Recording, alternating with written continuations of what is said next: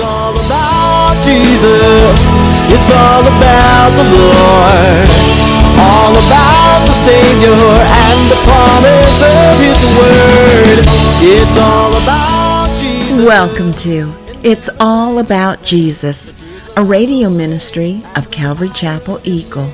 You are listening to a Sunday morning message by Pastor Mike Sasso. If you would like to join us for church, we meet every Sunday, 10 a.m. at North Star Charter School, 839 North Linder Road in Eagle, Idaho. You may also join us live streaming at that time. Go to cceagle.org at 10 a.m. to watch the whole service live. If you can't join us then, you can always go back and watch the video. Let's listen in to today's lesson. It's all about Jesus. It's all about the Lord. in Hebrews chapter 1. I hope you all got a chance to turn there by now. And, and I'm calling today's text as actually it seemed like the author is calling it greater than the angels because that is the topic we're looking at right now. And if you were with us, or maybe if you weren't with us, I should give a review. Um, the whole book of Hebrews is written to Jewish Christians who, because of their embracing Christ and worshiping the Lord, they have forsaken a lot of the Jewish practices and the sacrifices and the whole legal system, and now they're following Jesus, and they're, they're under persecution.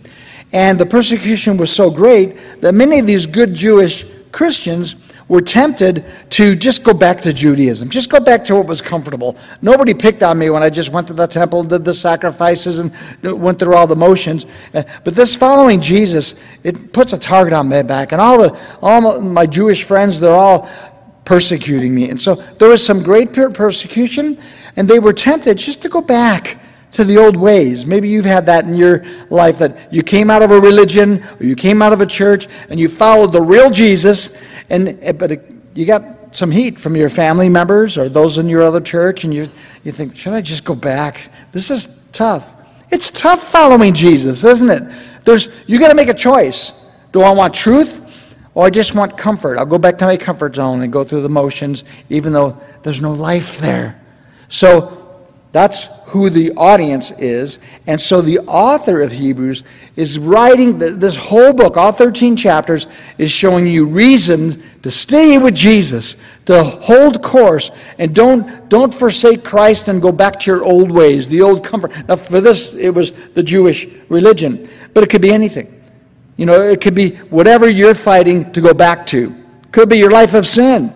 The author makes a good argument of why you need to just hold course and keep your eyes on Jesus and don't go back. So that's what we're looking at. And um, last week, we, we looked at seven incredible attributes of Christ that demonstrated his superiority over everyone and everything. Let me just quickly run through them, and I'm going to do a study. We did a study last week, but he was heir of all things in verse 2. Matter of fact, it was seven attributes in two verses.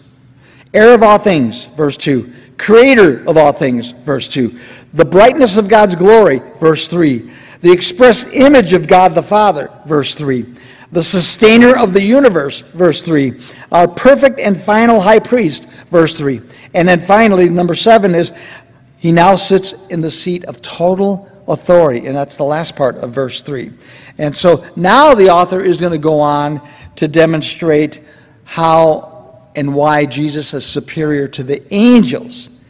And you might think, well, why is that necessary? After, after the first four verses, where we see he's greater than everything, why do we need to look at why he's greater than the angels? Well, the fact of the matter is, um, the Jews at that time, just like many people today, really put a great deal of um, value on angels.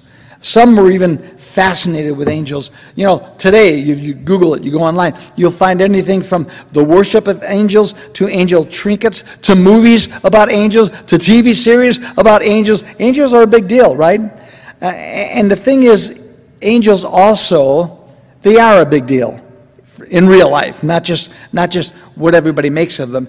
They're the second in command under God. What, what is greater than an angel, right? So that's why the, the writer of Hebrews is going to go into that. Father, we pray that as we look into the text today, that you speak. And Lord, I know that maybe there's nobody in here who wonders if angels are better than Jesus, but I know there's something in this text for each one of us. So help us, Lord, to hear your voice, to know what you're saying, and to, to be changed by your word. And we pray this in Jesus' name. Amen. Okay, so after everything that the author said about the superiority of Christ, now the next 10 verses or so, and then even into chapter 2, the author continues to talk about how Jesus is greater than the angels uh, because the Hebrew people had a very high view of angels. Uh, you know, like I said, they are, if you think of God, what's, what's the next best thing? And many would feel angels, but certainly they're, they're higher than humans, at least for now they are. And um, many view them as intercessors, intermediators between God and men. Or some even think mistakenly that the only way to God is through an angel. And there's a lot of misconceptions about angels, even to the point of some people worship angels. You'll talk about some of that in your small group. I've got some mischievous questions I put in there for you to explore. But angels are important. They really are important. They play an important role in God's plan.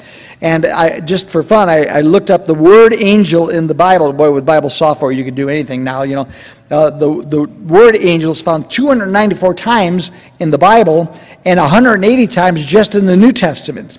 And let me run down really quick, rapid, some facts about angels that are biblical. Forget about the misconceptions.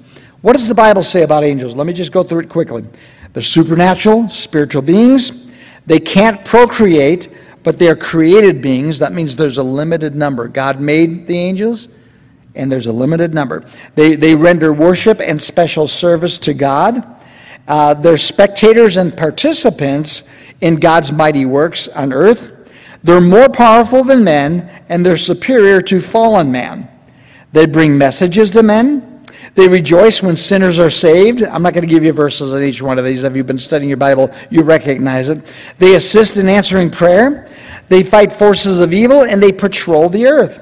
They deliver men from danger and they give guidance. They can provide encouragement or bring punishment. They watch over children. You know scriptures on that. They can be entertained unknowingly. They ministered to Christ while he was in the human form. And, and they can move incredibly fast and they can even fly. They're not bound by Earth's gravity.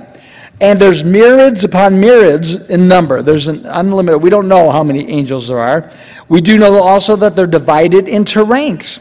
And they have names. We know of Michael and Gabriel, you could know of a few others, but we don't know other names. I, I don't want to memorize them all. Uh, often they are imitated by Satan as he has disguised himself as an angel of light.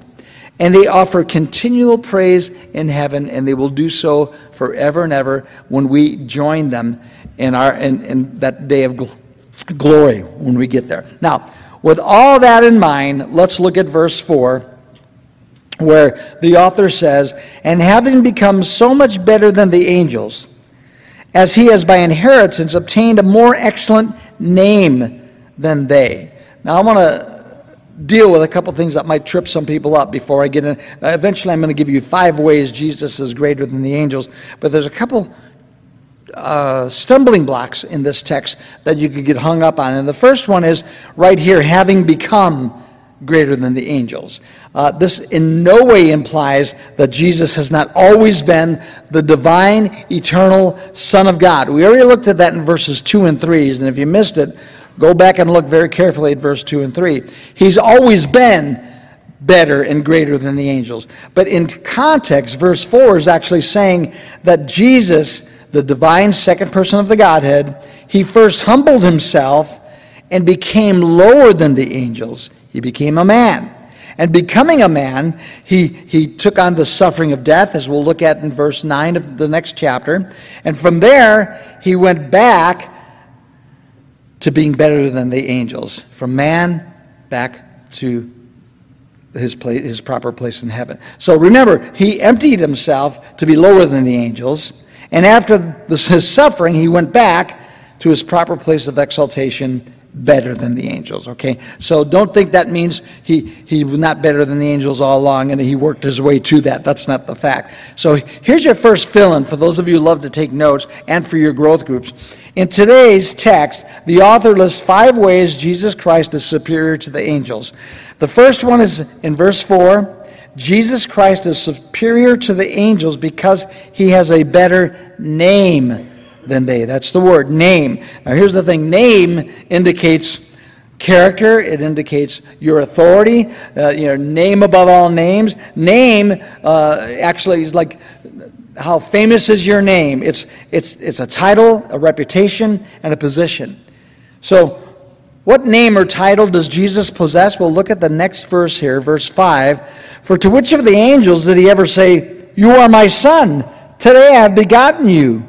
And again, that's a bad place to stop. I will, I will be to him a father, and he shall be to me a son. Which of the angels can say that, right? And so, name. Now, um, by the way, because the writers, uh, the writer of Hebrews is trying to convince the Jewish Christians to stay the course and not to go back to Judaism, this book is filled with quotations from the Old Testament. And right here in verse 5, he's quoted Psalm 2 and 2 Samuel uh, 7. And uh, by the way, if you if you go and look these up, some of these are going to be worded a little bit different. Now, I'm just going to of save you some trouble because the writer of Hebrews quoted from the Septuagint, which is the Greek translation of the of the Hebrew Bible, and that was the the uh, book that Jesus quoted from. That was the uh, version that all our New Testament church used. So w- there might be a little bit variance in wording, but it was from the Septuagint, the, the Greek translation of the Hebrew Bible. So Jesus is, again, his name sets him apart, but I also want to deal with another confusing thing that a lot of people get hung up on. In verse 5, it also says, He is the only begotten Son. We say that all the time, John 3.16. God so loved the world that he gave his only begotten son. Um, what does that mean? I mean, because begotten, boy, there's so many places that people could get hung up in this text, and there's so many places that are so rich if you just take some time. But Jesus Christ is the, the only one who came forth from the Father, the only begotten of the same substance. I like the way the Nicene Creed put it, which was written 325 years after Christ. The church got together and says, We need to set down some of our beliefs in sound doctrine so that the world knows what we believe. And so let me quote to you a portion of the Nicene Creed written 325 AD. We believe in the one Lord Jesus Christ, the only Son of God, eternally begotten of the Father, God from God, light from light, true God from true God, begotten, not made, of one being with the Father. And it goes on from there. But this, this was the early church's view, of course, from the scriptures. All right? So Jesus has a better name than the angels. Let me give you a couple more verses I can't resist on. Now, I'm going to go faster in some of these uh, points, but this first one, a better name, uh, I keep thinking, oh, and I got to share this verse. So let me read a couple more verses. Isaiah 9 6. Have you ever heard that one? We usually wait till Christmas to read that one. For unto us a child is born, and unto us a son is given, and the government shall be upon his shoulders, and his name shall be called Wonderful Counselor, Mighty God, Everlasting Father, Prince of Peace. Who is this? Jesus. Talk about a better name. These are names given to the only begotten Son of God. But the one in our text says Son, but he's got so many titles and names above, way above the angels.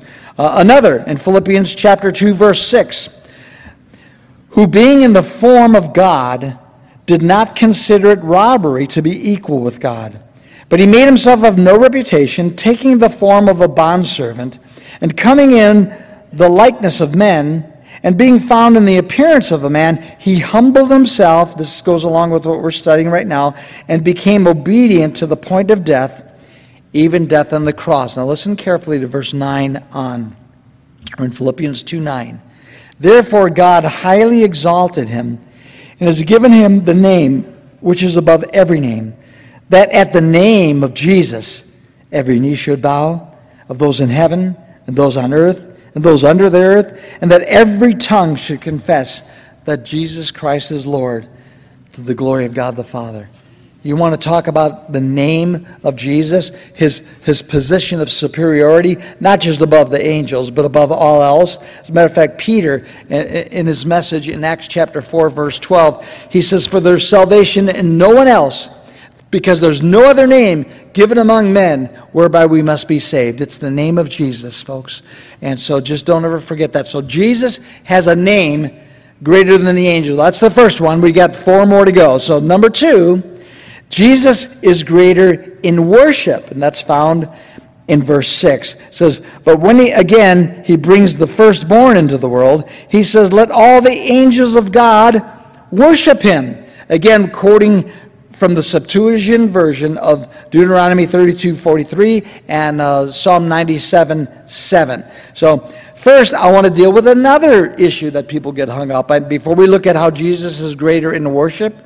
There's another name or title in here that hangs people up sometime. It's the name or the title firstborn. Have you ever heard people talk about this? We'll deal with that. Firstborn is the Greek word prototokos. It actually means preeminent or, or prominent one.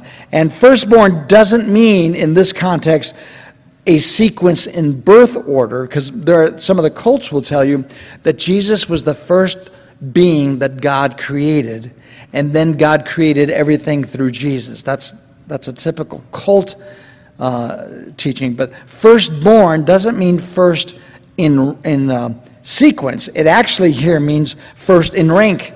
Or meaning the one who ranks above all others. And you could look it up if you want some more verses on that. Psalm 89 27, Colossians 1 15, John 1:14. We could go on with this, but we've got to keep our study within our Sunday morning time, okay? Now, firstborn is someone who has authority over all the inheritance. If if in those days and in that culture, if a father's firstborn son was the one who would inherit all of his name, his title, his reputation, his business, his land, the firstborn gets it all. And so we've already looked at last week, Jesus is the heir of all things. And so he's the firstborn in that respect. Protokos. It's a position of favor and honor. It's a title, firstborn. It indicates somebody who is a, of the highest position and honor. Uh, don't, don't get confused with all the misconceptions and false explanations of Jesus being the firstborn. As a matter of fact, one more th- verse I want to show you on that, and this is what I'm going to quote. Well, God's covenant with David, when God said to David that I'm going to give you a place of prominence, listen to Psalm 89 27. God said this to King David I will also make him my firstborn, the highest of the kings of the earth. Think about that. Uh, David wasn't like the first one born. He wasn't even the firstborn in his family. When God says, I will make him my firstborn, I'm going to give them that place of prominence. I'm going to make him, what's it say? The highest of the kings of the earth. So when God calls Jesus my firstborn, it's the preeminent one, the prominent one. Not, it's not talking about sequence, okay? Now, why do I why do I take so much time to do all these sidetracks? Because I used to, many years ago, uh, deal with cults. And I know what the cults teach. And I know the hangups people have of thinking, well, Jesus wasn't really God, he was the firstborn. And so I want to deal with that because I, it's still with me. I've seen how people get messed up with all that stuff. Okay, now let's talk about the worship part, uh, the the worship matter in verse six, where it says, when he, when again he brings the firstborn into the world, he says, "Let all the angels of God worship him." I want you to know some important things about worship. You got to keep this in mind. God, many times throughout the Old Testament, says, I will share my worship with no one else. He says, I'm a jealous God, and you shall have no other gods before me. I'm the one true God. You shall not worship or serve any other God. Let me just give you a couple verses on that so you're not just left with my word for it. Exodus chapter 34, verse 14 says, You must worship no other gods, for the Lord God, whose very name is jealous, is a God who is jealous about his relationship with you. Well, God doesn't want you worshiping anything or anybody else but Him. Why? Well, He's insecure. No, because you're His and He's yours, and there's a special relationship, and He's not going to share you with false gods, okay? Matter of fact, when Jesus was being tempted and the temptation of Christ, and Satan was tempting Jesus, Jesus said this to the devil in Matthew 4:10, "Away with you, Satan, for it is written, you shall worship the Lord your God, and him only shall you serve." So I could go on and on. If you do your own search and your own study on it, worship is reserved for God alone, okay? Yet here we read that God is telling his angels to worship Jesus. Now, that would be either high treason in heaven or Jesus is God. Now, let me show you, not just verse 6. I can't resist this. You got to look ahead in the book of Revelation, chapter 5, verse 11. Follow with me what's happening in heaven right before God the Father. Revelation 5 11. John's having his revelation, and he says, And then I looked, and I heard the voice of many angels around the throne and the living creatures and the elders, and the number of them was ten thousands times ten thousands and thousands of thousands. That meant he couldn't count that high. Saying with a loud voice, these are all the angels of heaven, saying with a loud voice, Worthy is the Lamb who was slain to receive power and riches and wisdom. And it says, and strength and honor and glory and blessing. And they're worshiping Jesus, the Lamb of God.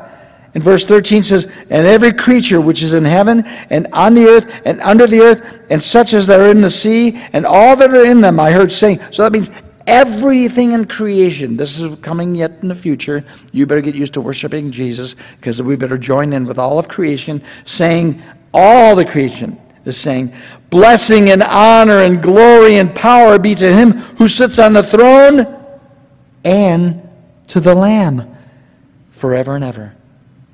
Now, God already says, I will share my glory with no one. You will not worship any other God, just me. The only way this can be is that Jesus is God. God the Father, God the Son. I know it's confusing because um, the only people we know like that are split personality, and it's not good, right? But God is triune. And if, matter of fact, I can't remember where, but we, I have it on the web. If you ever want to do an in depth study on the Trinity, I did a series on Sunday morning about the Trinity, and because I, I want people to understand it. But here's all of creation saying, Blessing and honor and glory and power be to him who sits on the throne and to the Lamb. They're worshiping the Father and the Son equally together in heaven, and it's not a bad thing. it's a good thing. They're not rebuked for this. And then it goes on to say, the four living creatures who are closest to God around the throne eh, say, Amen. And the 24 elders, the next ring around the throne, fell down and worshiped him who lives forever and ever. So this is how you worship and bring glory to God. Scripturally, according to the Bible, is you worship the Father and the Son to him who sits on the throne and to the Lamb. It's not bad, it's not wrong to worship Jesus. It's a good thing because Jesus, and excuse me, the writer of Hebrews in verse 6 of our study today says, Let all the angels of God worship him. So he's greater than the angels because he tells the angels to worship him. And he's certainly something greater than a lot of people think because he's a, a subject of worship. So Jesus is greater in name. Jesus is greater in worship. Let's go to the third point. Jesus is greater in nature. This is a fill in if you're paying attention here. Or you could say in makeup. What is he made of? Look at verse 7. And of the angels, he says, Who makes his angels spirits and his ministers a flame of fire? But to the Son, he says, Your throne, O God, is forever and ever. A scepter of righteousness is the scepter of your kingdom. This is God the Father speaking to God the Son, saying, Your throne, O God. This is pretty amazing. Here, the Son is called God. This is the one who rules with a rod of righteousness. As a matter of fact, this is quoting Psalm 45, verse 6 and 7, if you want to look it up in the Old Testament. And um, so here's, a, by the way, this is another name. Talk, we talked about he's greater in name. There's another name greater than the angels God. okay? So he's given the name God. Now keep in mind what the one true God has spoken uh, many times in the Old Testament. And let me quote another one from Isaiah 44 8.